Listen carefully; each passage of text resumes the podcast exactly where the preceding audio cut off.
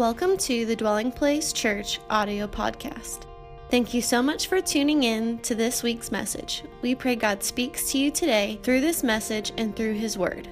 For more information about our church, be sure to visit us on the web at dwellingplacemovement.org. Now, it's time to listen to this week's message.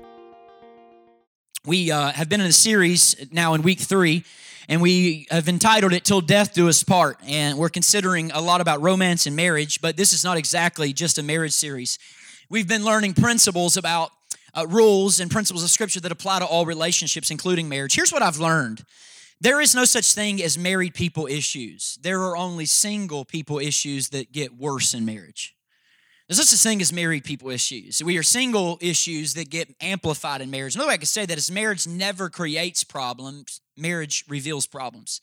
That's what marriage does. And whether regardless of you're single and seeking, you're single and content, you're happily married, you're unhappily married, do not shout right now, you're single again, you're wanting to be single again. This series has it all for you. And so last week, Pastor Chad, in week 1, 2 weeks ago, I talked about preparing for the ultimate marriage and that our marriages on earth are actually temporary. They're not eternal. I will not be Knox's father in the kingdom in that sense, and I will not be the husband of Meredith in the kingdom. And so we talked about the importance of eternal relationships within the church. Talked about the foundation for sexuality. And last week, Pastor Chad talked about a brilliant message about not only the concession that God gives for us to marry in relationship, but the foundation of what marriage should really be. Today, I want to preach to you a message that I'm entitling Jesus, Friendship, Communication, and Divorce. What a title. Jesus, Friendship, Communication, and Divorce. If you got a Bible, go with me to the book of Ephesians chapter 5 is where we're going to look in, as we jump off in our time together. This is week 3. I want to look at the classic relationship that literally opens up the curtain more so than any other passage in Scripture and teaches us the covenant that is marriage.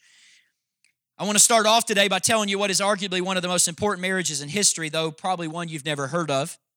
This is the marriage of one of my heroes. His name was Martin Luther. Martin Luther married Catherine von Bora. I want to show you this lovely couple.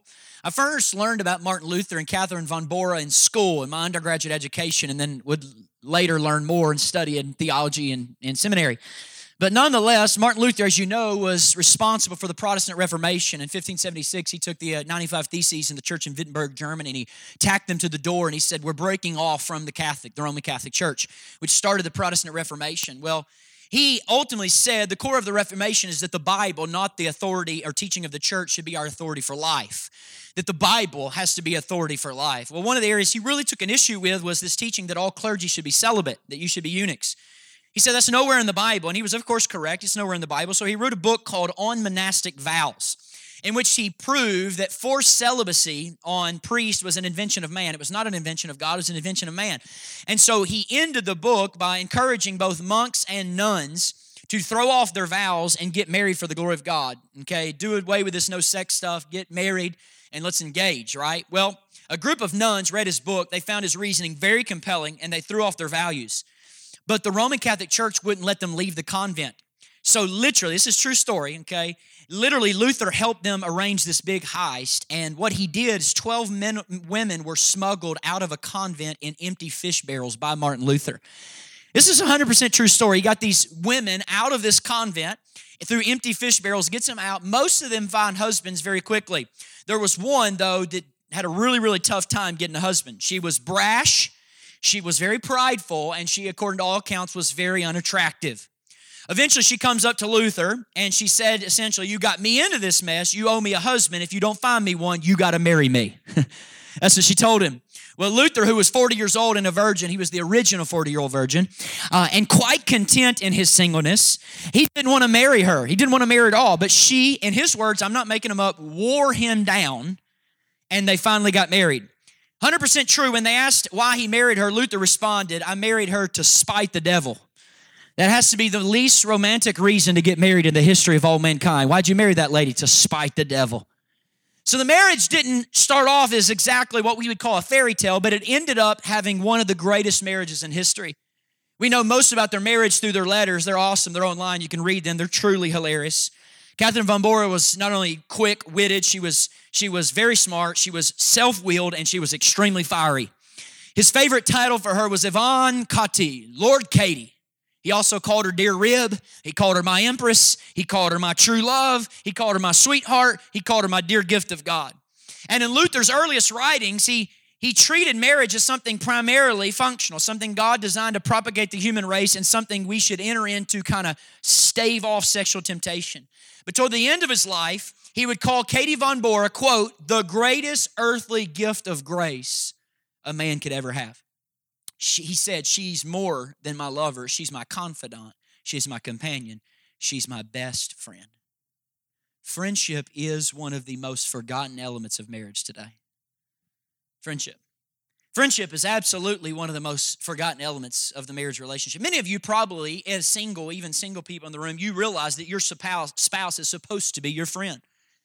But if you were honest with yourself, you really see attraction and passion and romance as the core of that relationship. If you're really honest with yourself, if anything, you see marriage as primarily romance spiced with a little friendship. But listen to me.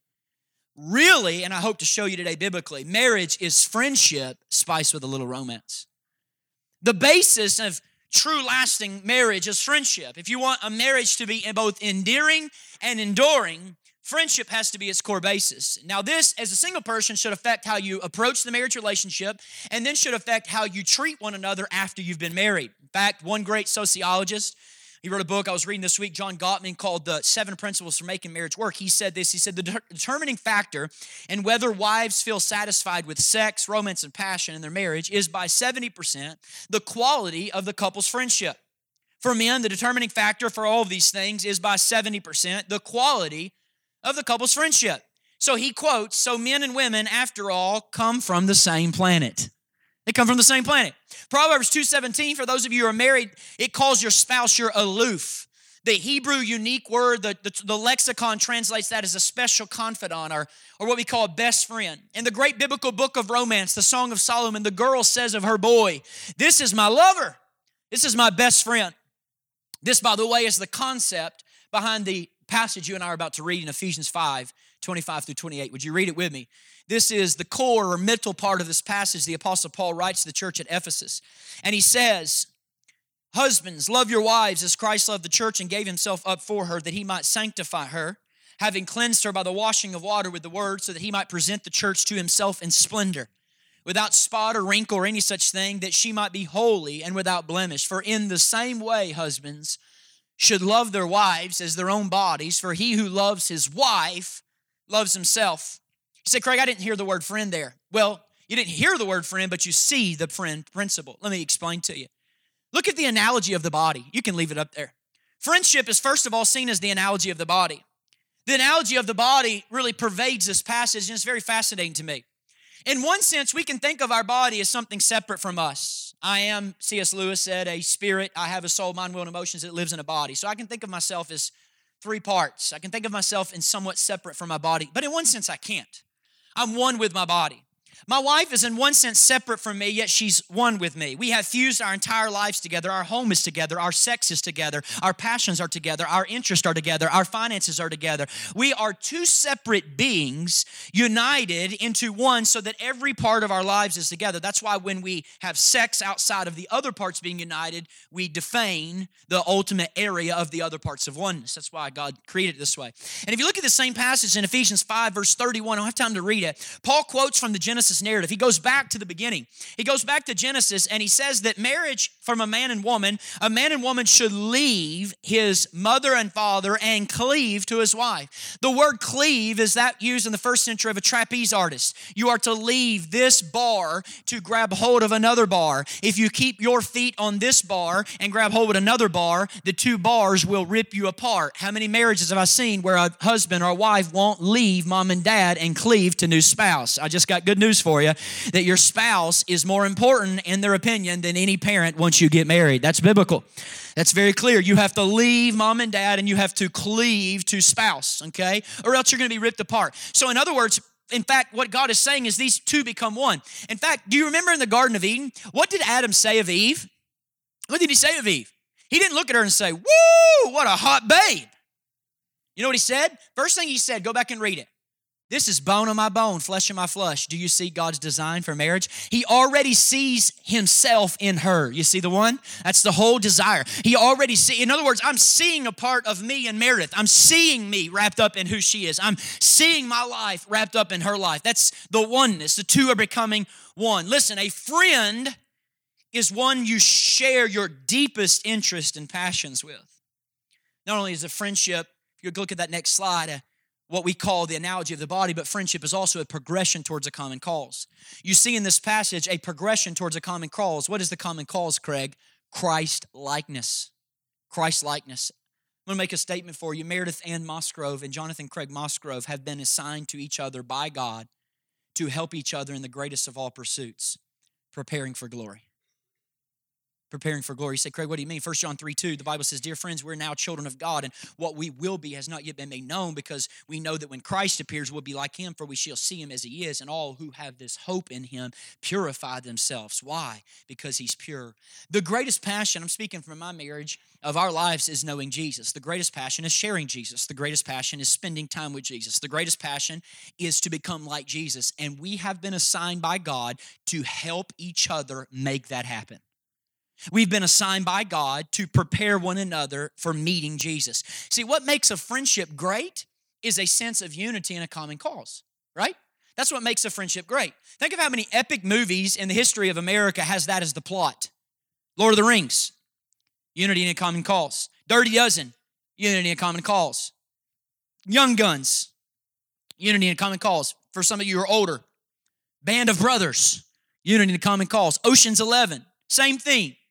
Clive Staples Lewis, C.S. Lewis, he said in his book, Four Loves, he says there's one kind of love called eros, which is a lover is focused on the other face to face. They're absorbed in each other. I told you that the sociologist points out that humans are the only ones that procreate face to face. All animals do it opposite, which shows us that sex is not just physical. It's actually deep into the soul. We're the only ones that do it face to face.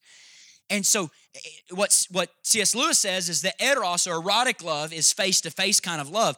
But then he says there's a second type of love, storge, or what we call phileo, which is friendly type of love where people are side-by-side with a common interest. See, it's important as a married people that you can't just be face-to-face. You got to be side-by-side. It's got to be a progression towards a common cause. It's got to be a commitment to a common reality. For a Christian, the deepest passion is seeing Jesus, growing into Jesus, looking like Jesus. Christian marriage, you ready, is being a comrade in the greatest passion and a companion for the greatest journey. I want to say it again. Christian marriage is being a comrade in life's greatest passion. That's Jesus, becoming like Jesus, and it's a companion for the greatest journey. Tim Keller, in his book, The Meaning of Marriage, he says this in Christianity. He says, to fall in love is to look at another person and get a glimpse of the person that God is creating and say to that spouse, I see who God is making you, and it excites me. I want to be part of that. I want to partner with you, and I want to partner with God in the journey that you are taking to his throne. And when we get there, I will look at your magnificence, Meredith, and I will say, I always knew you could be like this. I got glimpses of it for 50 years on earth, but now I get to see. Now I get to look at you. Your hope is that one day you'll get to heaven, you and your spouse. Let's say if you died together and you faced judgment together and you got before the judgment seat of God and God said, well done, good and faithful servants. Over the years, you lifted each other up. Over the years, you washed one another's feet. Over the years, you sacrificed for one another. Over the years, you sometimes confronted one another. Over the years, you prayed for each other. Over the years, you ministered to children together. Over the years, you looked out for your community together. Over the years, you kissed together. Over the years, you hugged each other and you loved each other and you continually pushed each other towards me, and now look at you. You are radiant. You listen to me, church. It's your commitment to your spouse's holiness that will keep your marriage going in the 21st century world. It is your commitment to your spouse's holiness that will keep you committed. That's the common cause, because it's friendship on the deepest level. And even when you are tired of your spouse or irritated or you want a new one, you realize the new spouse that I want is actually the current spouse in their glorified state. I'm going to say it again. It's not that you want a new spouse. It's a new spouse is your current spouse in their glorified state. So stay in it and be used of God to get them to that place. That's what you want. You want them in their glorified state. You want them in what they'll look like before the throne of God. One day I'm going to look in heaven and I'm going to see Meredith and all of her beauty. And I'm going to say, I knew it. I always knew it. Other people may not have seen it. I always knew you could be that. And it's my honor to walk with Jesus, to move towards that destination. You ever hear the proverbial story of Michelangelo? He was asked, how do you make a horse out of a block of stone? Like, what do you do, Michelangelo? How do you make a horse out of a block of stone? And he said, I just see the horse in the stone, and I chip away everything that's not the horse. That's marriage. All I do is see the radiant beauty of Christ's likeness in my spouse, and I just watch God chip away everything that's not like him. That's marriage. That's common cause. That's commitment to what Jesus is doing in Christ's likeness. Now you say, Craig, that requires the grace of God. Of course it does. Would you say that requires God's supernatural empowerment? Yes, absolutely it does. And so often in our culture, even people in our own community, it didn't end that way, or the divorce or the relationship didn't go in that direction, and it ended in divorce. So I want to talk for a few moments. Divorce has affected a lot of people in our church. Some of you have gone through divorce yourself. Some of you are going through it maybe now. Some of you, you watched your parents go through it. I want you to know from the outset that I do not come judgmentally on this. I know that for many of you, it was one of the most painful times of your life. And if you could have avoided it at all costs, you would have avoided it. I have been burdened to preach in this subject. In fact, 12 years of Christian ministry, I've never used an entire message to devote to just expositionally what Jesus said about divorce. It's not the easiest subject to dredge through, if you will. Some Christians talk about it like it's the unforgivable sin. If it's the one thing you can never really come back from, it's like you get divorced, you get a scarlet D on your chest. But I want to tell you that's a lie. Did you hear me? That's a lie. And what I want to do today is not teach you that. I want to show you that in Scripture, that that's a lie. And while not everyone is divorced, we all have brokenness in our families. All of those that are streaming live today, all those that are listening by podcasts, later on this week, whatever you're at, all of those that are gathered here, the reality is this. We all have brokenness in our families. Probably the one thing we have in common that is relationship to our families is hurtful conflict. Everybody in here has hurtful conflict at some point in your family. And learning to press through that and keep the family intact is one of the most essential skills in family. Now, there are really major five different conflict styles. And in premarital counseling, we try to prepare you for this, but it never works. Because people come into marriage with totally different ideas of how to handle conflict. And it shouldn't be premarital counseling. It should be premarital and postmarital, because you can't quite appreciate in premarital. And then you get married and you have a knockdown drag out and you're like, dear God, I should have listened to the pastor. Like, this stuff doesn't even make sense. And then a year into it, you're like, oh, getting postmarital. But he's just, in our culture, we've seen it like five major conflict styles. The first one is a peacemaker. The peacemakers, you know them? The peacemakers, they want to get past conflict, so they say anything as quick as they can to smooth it over. Throw it under the rug. Then you got the stuffer, the turkey stuffer. The stuffers, they cram all the anger down. Is everything okay? Yep. Are you sure? Yeah, I'm fine. It's like, dear God. It's like, okay, yeah, you seem fine. That's awesome. You're healthy. Your face is red. Then you got the sulker. You know what the sulker does. You don't fight back. You just sulk around, and you try to subtly hint at your spouse for 48 hours straight what's bothering you. You want them to be telepathic. You wake up in the morning, and you're doing that hard dishwashing move, and they come in, there's nothing wrong with you. Nope, nothing's wrong. And you're tearing the Kafalon off the stuff, You're just swearing out those dishes, Like, no, nothing's wrong in here, everything's good. The sulker. Then not only that, you have the litigator. You're a good arguer, and you want your spouse to see that you're never wrong. By the way, it's not that we can't admit we're wrong. It's just like we feel like we're legitimately never wrong. Notice how I slipped into the first person pronoun there. Who knows which one I am, all right? And then number five, the screamer. That's self-explanatory. And here's the thing. One of the rules of the universe is that you never marry someone who does conflict in the same way you do. Some of you are peacemakers or stuffers, and you married a screamer. And in your first argument in marriage, you were like, demons come out. Right? It's like, we never marry somebody on the same page. When Meredith and I went through premarital counseling, the one session we ran out of time was conflict resolution. And I thought, it's okay. We never really fight. That was a tragic oversight, right? Because conflict is inevitable in marriage. And for many people, it destroys their marriage. But listen to me. God intends conflict to make you more like him and to even draw you closer to your spouse. So learning to think about this way in the right way is crucial. So let's first start at looking what Jesus taught on divorce. Would you go there with me? Matthew chapter 19. Let's see what Jesus says about divorce really quickly. Matthew chapter 19. This is our Lord speaking. I want to warn you, it gets heavy so quickly. It gets heavy, and it gets heavy quickly. So just get ready, all right? This is our Lord. And the Pharisees came up to him, and they tested him. I want you to understand that they tested him. This is not a real question. This is not a real question. This is a trap. You understand this, right? They're testing him. They're not interested in learning. They're interested in trapping him.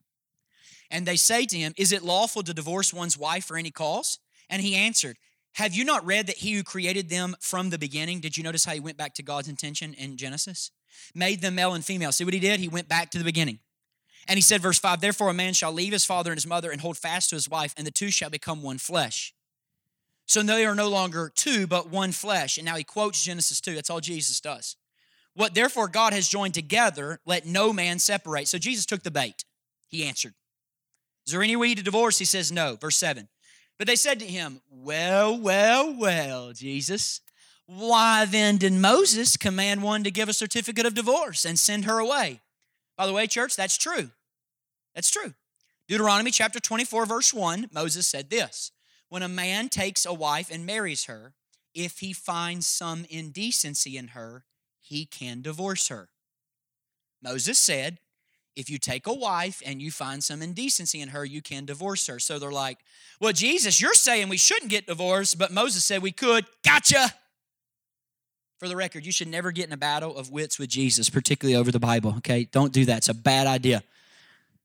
Bad idea. It really is. Anyway, these Pharisees felt Bible sparred when they tried to get Jesus because he always won. So look what he says in verse 8.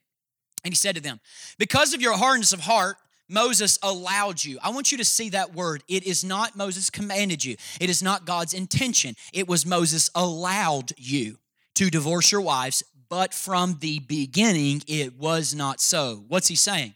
Rabbis taught at the time there was a difference between a command in the law and a concession in the law. What do you mean, Craig? A command expresses God's heart.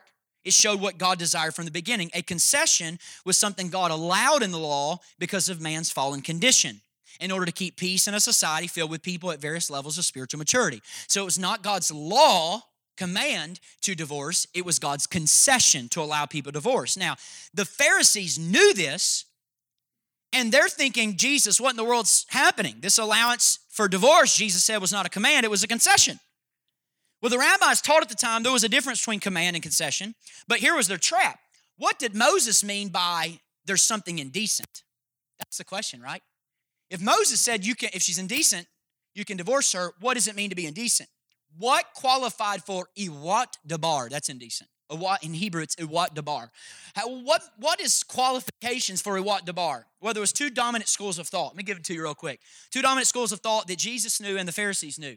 The first dominant school of thought was called Rabbi Shammai. This was the very conservative position, Rabbi Shammai. You say, Craig, what is that?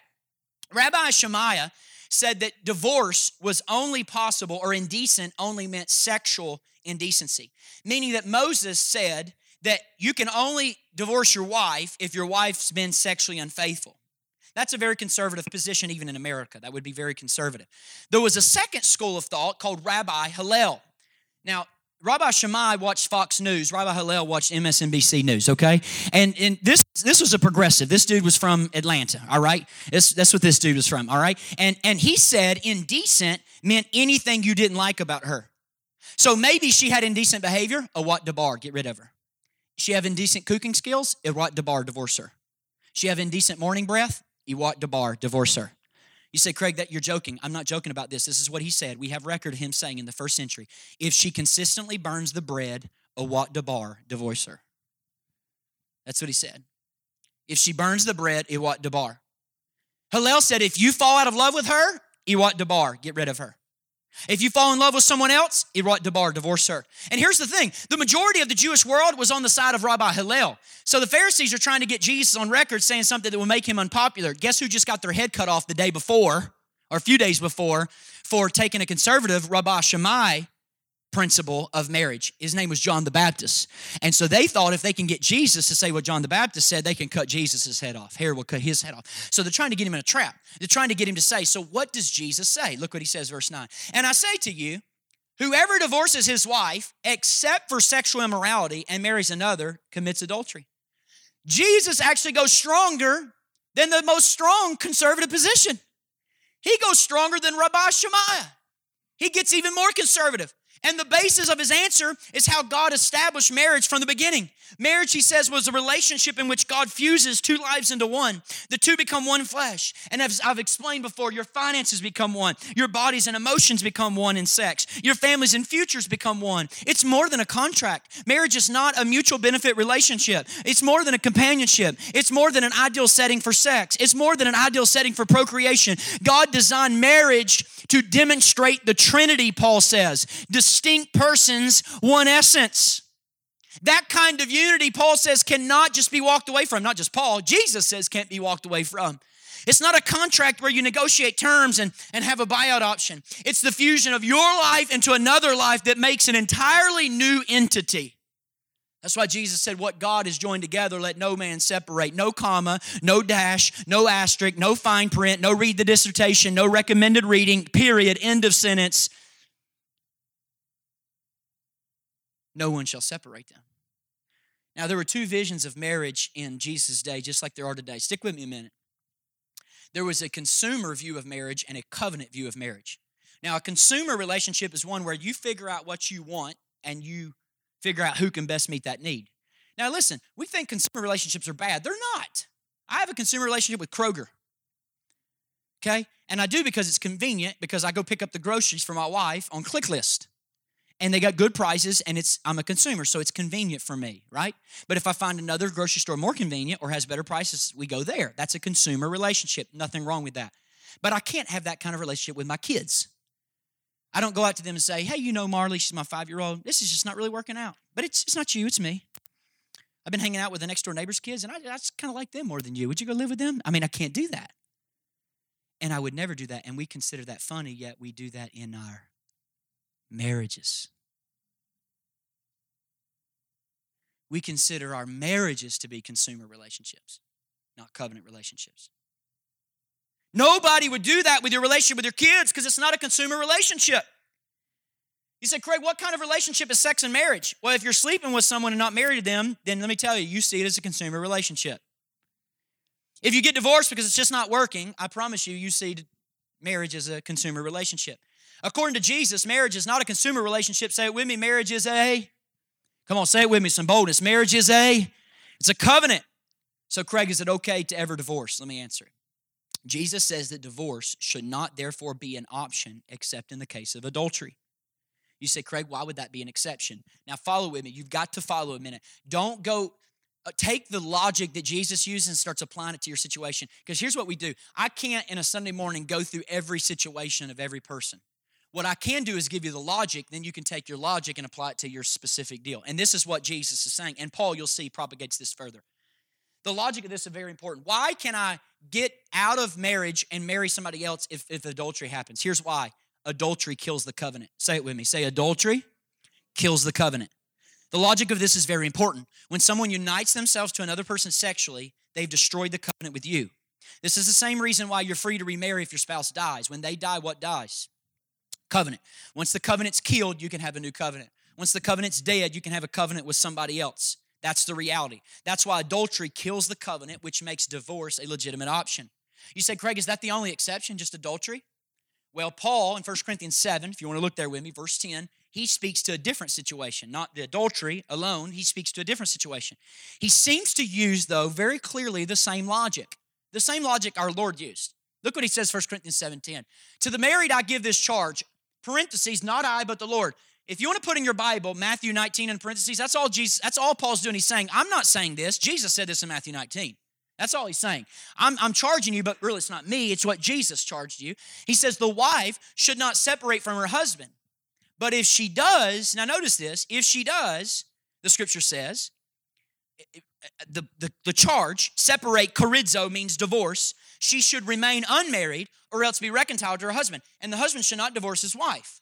If any woman has a husband who is an unbeliever and he consents to live with her, she should not divorce him. Now, here was the situation at Corinth. The Corinthian church was filled with new believers, and some of their spouses did not understand their new faith. So they wouldn't come to church with them. They never would go to church with the wife. They never go to church with the husband, and they would mock them. So surprisingly, they came to their pastor and said, it would be so much easier if we weren't married. He's dragging me down. Surely God would not want me to be in a home where I get no spiritual support as a wife. Surely God wouldn't want me there. He wants me to be with someone who will encourage me spiritually.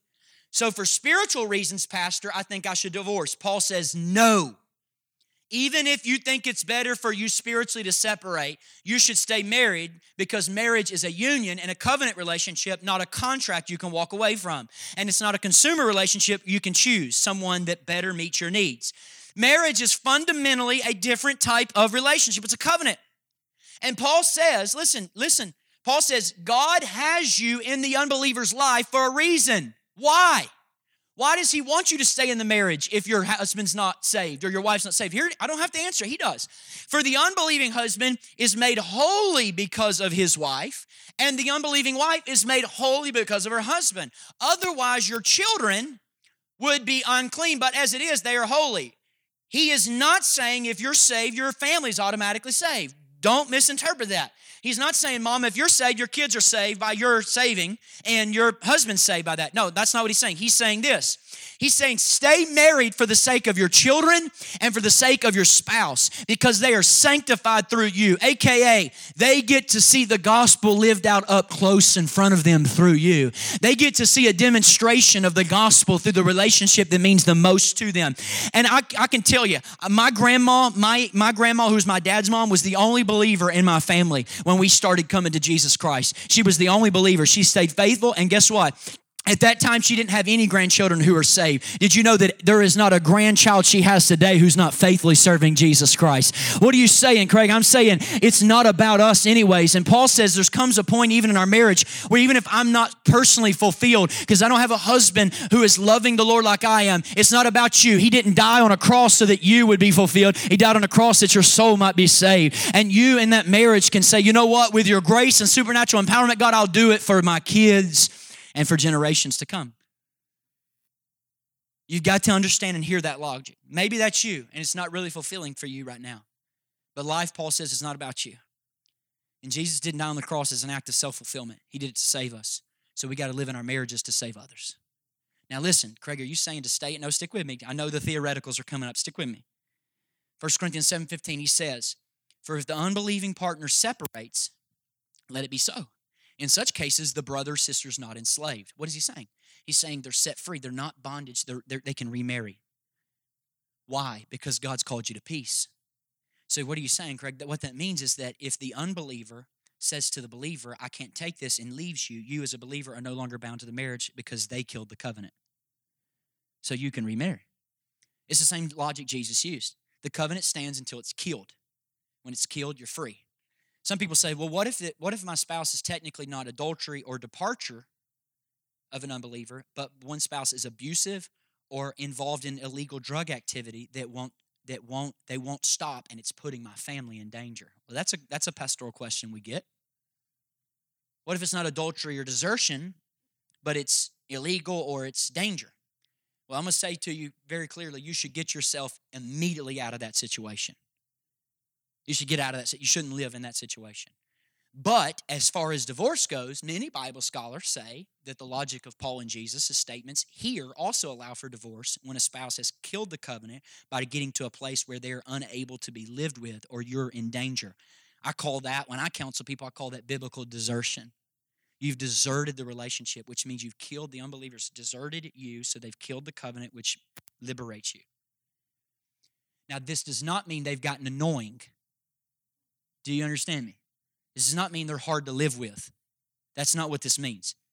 They're just doing it for me. No, it means they've killed the covenant through adultery, abuse, or desertion.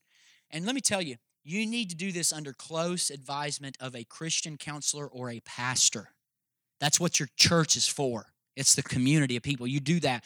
I can't get into every situation. A space, I tell somebody long ago, a space of separation might be in order, even to give space for the spouse to repent. So just because you separate doesn't mean that for a year that you have to divorce. And in that separation for a year, it may give time for that spouse to repent. And in fact, they've not left the marriage, but if they choose not to leave whatever they've been involved in, then at that point, they have in fact left the marriage and you are liberated. They've deserted it. They've killed the covenant.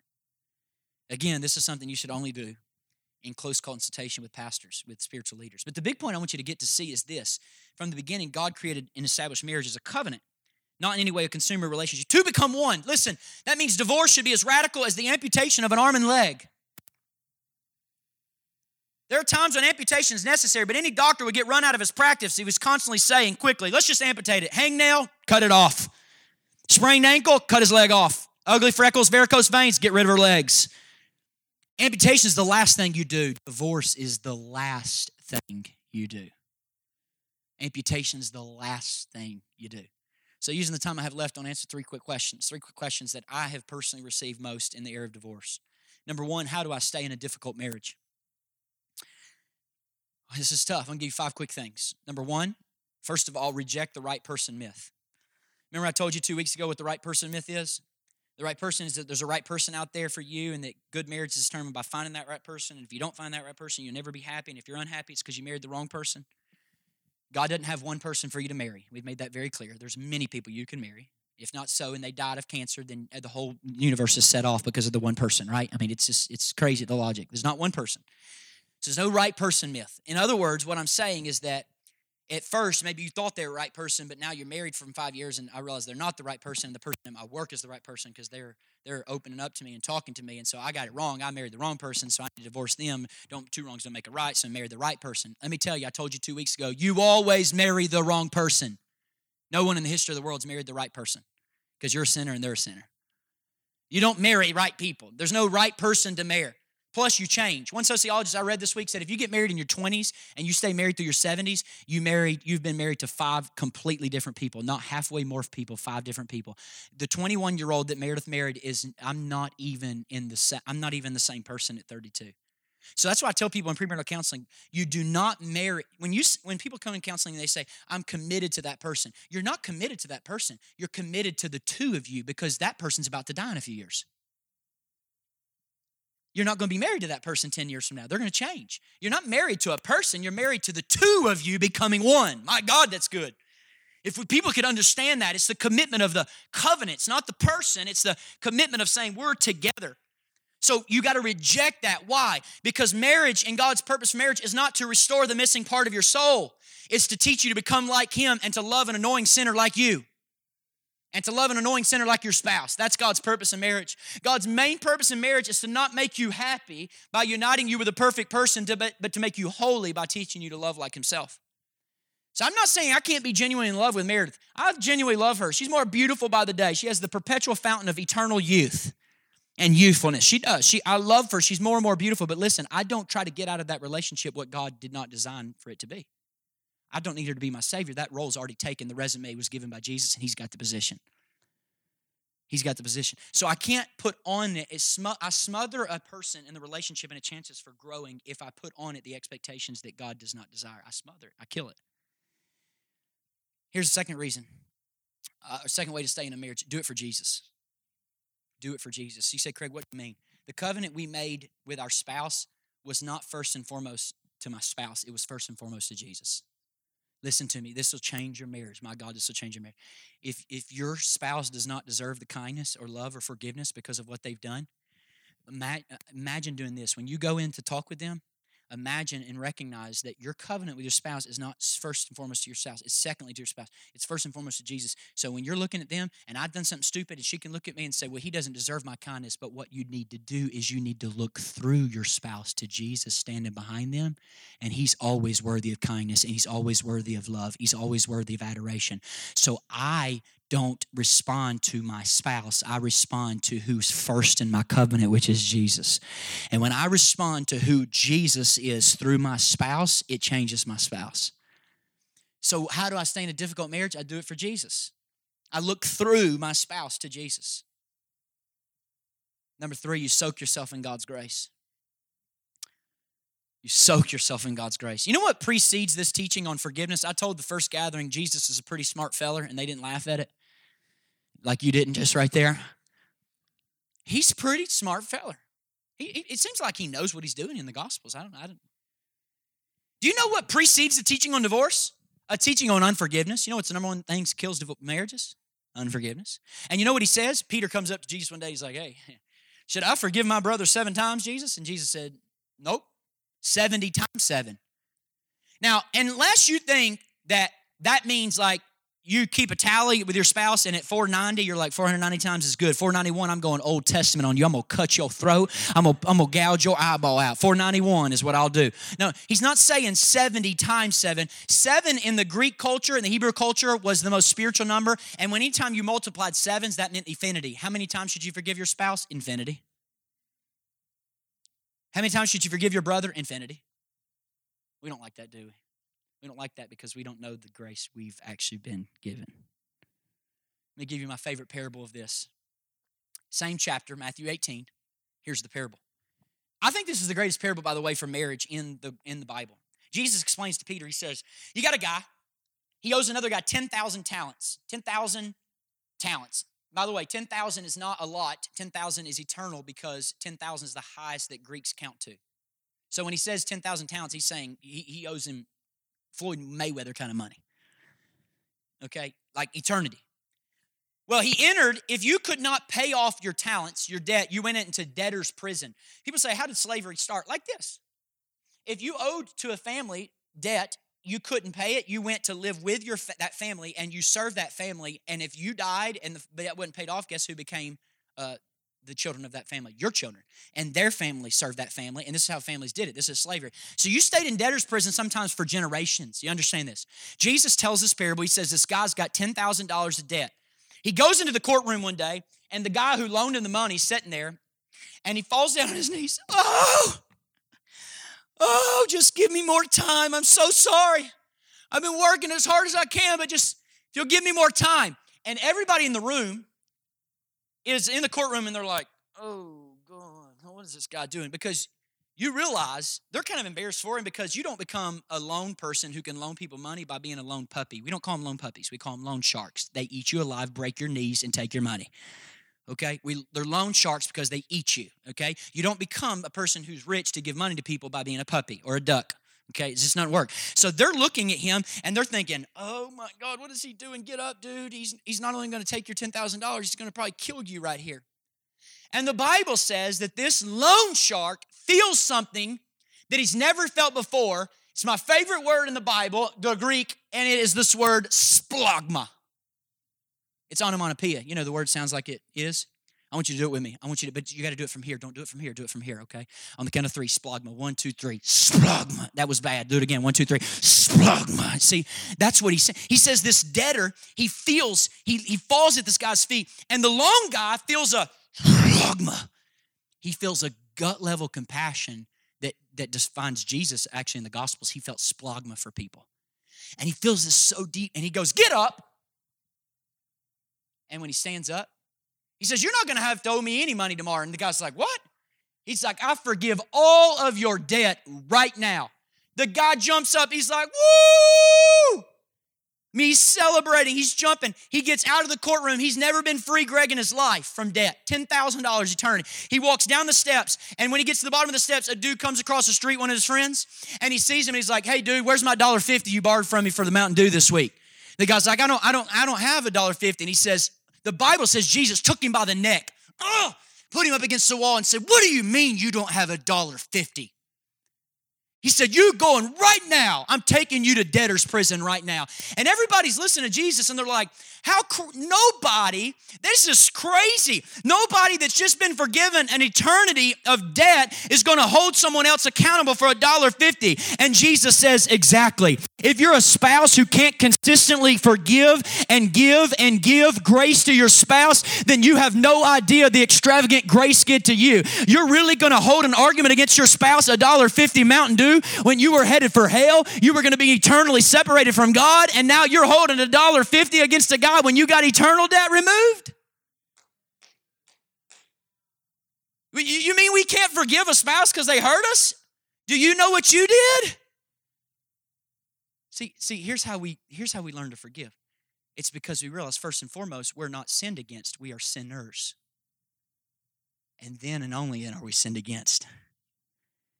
And when I'm a sinner who's been forgiven of eternal debt, I don't walk across the street and hold somebody $1.50 accountable for a Mountain Dew. I forgive. People who can't forgive don't know they're forgiven. That's as simple as it is. I don't care if you've been in a church for 70 years of your life. If you cannot forgive to the measure that you're able to move towards people's dysfunction and forgiveness is the measure you know you've received. The extravagant grace of God. Do you know what Jesus does right after that story? He talks about divorce. How ironic. How ironic. Go straight to it. Here's the fourth thing. Do it for others. Do it for others. Paul recognizes benefits to others. You probably don't need me to cite the stats about devastation divorce has on kids, but one marriage author I read this week said, children of divorce are 4 times more likely to have social problems, 2 times more likely to drop out of school, 3 times more likely to need psychological help, 5 times more likely to be unable to keep a job. You say, Craig, that makes me feel bad. Don't feel bad. But what we have to do and understand as believers is what a divorce tells our kids and our city about the love of God. When we walk away in marriage just because we're unhappy, we tell our kids that God's love is conditional, and when we annoy God, we'll make him unhappy and he'll leave us. He'll walk away from us. And let me tell you, if the world needs to know something at this time, it needs to desperately know the steady, steadfast, patient, never-ending love of God, and our marriages are the number one exhibit to demonstrate that. Our marriages are evangelism. I don't mean to make this sound devastating. Please hear me. The healing power of God's grace is amazing. I know of divorced people, even in our own church, that God's incredible sustaining grace, besides these disadvantages, has made their divorce, their marriage strong. But the fact is, you can't. Knowing the amazing grace of God shouldn't cause us to take lightly the damaging power of sin. And that's what I'm trying to do. I'm pointing this out. Here's the fifth thing to do, how to stay in a difficult marriage. Get some counseling, please. Find some therapy. Find some resources. Don't think counseling is for people who are messed up. You go to a doctor for a visit, go to some counseling. Get some counseling. Reach out. Here's number 2 question. Should I get remarried? When divorce is legitimate, remarriage is an option, yes. But realize just because you can get remarried doesn't mean you should get remarried. Paul said in 1 Corinthians 7, he says, singleness can be a gift. You don't need marriage to be happy. It may be better for you and your kids to stay single, or it may be that God has a purpose after your divorce that requires you to be single in God's kingdom. Jesus actually talks about this. I want you to see it because I want you to take it like I said it. Jesus said, he answers this in Matthew 19. And this is what he said. He said, there are eunuchs who have been so from birth. Eunuchs who have been so from birth are people who have no sexual drive. They've been born with no sexual drive. Or at least for a season, it gets deeply suppressed. And there are people like that, right? And there are eunuchs who have been made eunuchs by men. That means by injustice. They were cut. They were damaged through rape, abuse. I mean, it could be all kinds of different ways. They're made eunuchs by men. And the third one is those who've made themselves eunuchs for the sake of the kingdom of heaven. So they said, you know what? I'm going to put aside marriage. It's not going to be for me for the sake of what God's called me to do. But notice every single one of them requires God to enable it. And eunuchs can have a full life. But if even after you've been divorced and you think remarriage is an option, can I give you a couple questions to ask yourself? I'll give you a couple questions. If you've been divorced and you think marriage is option or another option for you, remarriage is another, let me just give you a couple questions. 1, ask yourself, have I given God time to restore my previous marriage? I'm amazed at how quick people move through these things. I didn't say go back and be that person. I'm saying you're divorced, but have you given God the chance to restore that marriage legitimately? Did you give the space and time? It's like an amputation. It hurts everyone involved. And even if you're separated or divorced right now, you ought to ask God to heal your previous marriage and give him time to do it. By the way, nothing says if your spouse commits adultery against you that you have to divorce them. Did you know that? Did you know the 2 strongest marriages I know in my life, I mean, I'm honest with this, that I know in my life right now, both of those marriages had adultery in them, infidelity in them. Strong marriages. Had a history. And God enabled the hurt spouse to show grace, and their marriage today is stronger for it. I don't know what it is in the state of Georgia. I should have looked this up. I don't know if it's a year. I know in Tennessee it was a year. I would say as a counselor, if I was ever looking at somebody, you not only does it need to be a year after your divorce, but you need to put a whole nother year on top of that at least to heal. To let God heal you. To let you become a whole person when you give yourself to another individual. And lastly, have I given God time to heal me? 3rd and final question, if I'm divorced and remarried, how does God see me? If I'm divorced and remarried, Craig, how does God see me? Well, If you want to not be encouraged, you might need to dismiss yourself from the room right now, okay? If you came to not be encouraged today, you need to leave, because this is good gospel news right here. How does God see you if you've been divorced? How does God see you if you've been sinned against? How does God see you if you've sinned against another and yet repented and put faith in him? I'll show you how God sees you. Look at Jeremiah chapter 3, verse 8. Wow, a powerful, powerful text. This is God speaking. Jeremiah 3:8, God says, "For all of her adulteries, I gave faithless Israel a certificate of divorce." God says that about himself. God has the audacity to call himself a divorce person.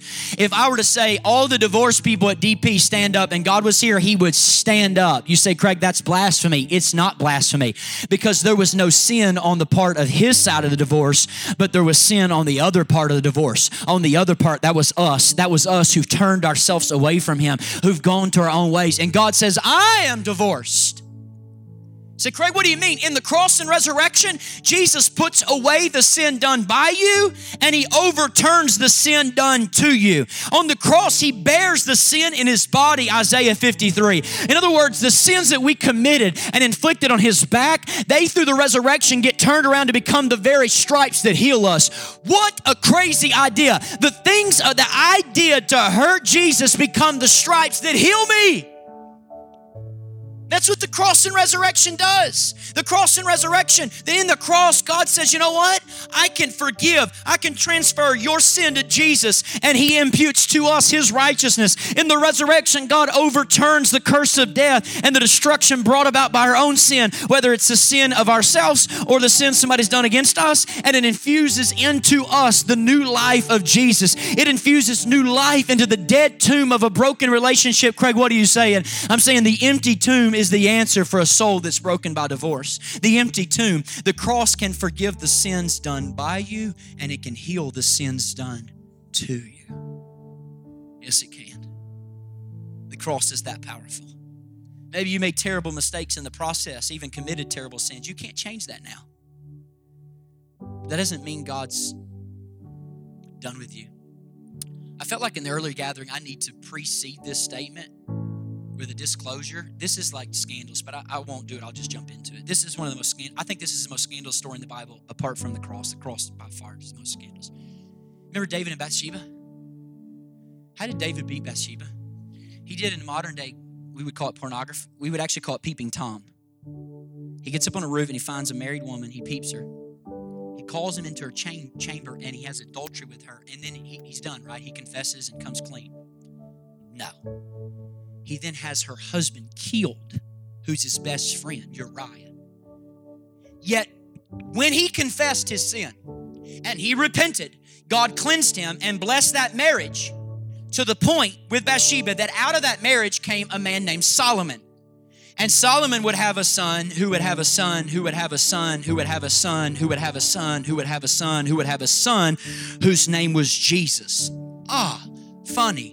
God brought the Son of God, and he chose to bring Jesus, the Son of God, out of a sexual relationship that began with pornography, adultery, and murder. That's what God did. God chose to bring the Son of God through a sexual relationship that started with a peeping Tom who cheated on a man's wife, who killed the woman's husband. What does that say? What does that mean to us? God says, I love to redeem the worst of situations. Try me. You think you got a bad one? I dare you to surrender it to me, because I'll bring something out of it that you never dreamed possible. I'll give you beauty for ashes. I'll give you grace in the place of judgment and condemnation. His love will fill every crevice and crack of your heart, and God will turn something beautiful out of something so tragic. God's special, mere impossible is where God starts. It's where he starts. It's where he starts. That's the starting line for our Savior. God says, I will do it for you. And part of me, can I just tell you that? I find that scandalous. Anybody want to fight for Uriah? Sometimes I'm like, Uriah's up in heaven. He's like, what's going on here, God? This dude killed me yesterday. He's sleeping with my wife. What's the justice in this? And you know what God says?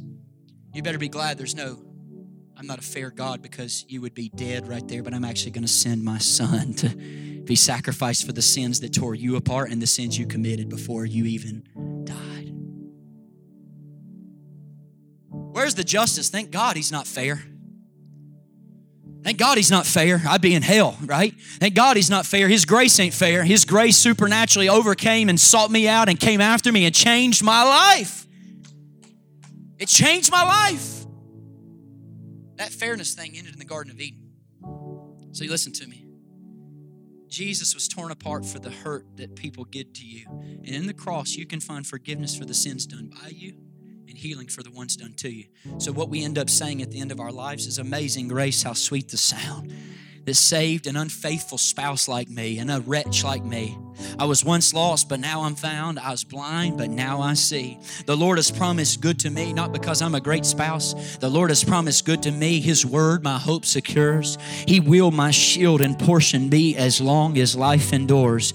And when we've been there 10,000 years, bright and shining as the star, we've no less days to sing God's praise than when we first begun. And what happens is the mistakes of your past and the pain of your present and the damage of your present gets swallowed up in the amazing grace of God. What it means is that the answer for a soul damaged by divorce is to go deeper in the grace of God. What it means for a son that's been damaged by parents that have been divorced, it's to go deeper in the grace of God. What it means for a person who's been wronged by a spouse is to go deeper in the grace of God. I tell you before, from start to finish, this Christian life is about grace. That's why I say the grace of God is not just the diving board into which you jump into the pool of Christianity. It's the whole pool.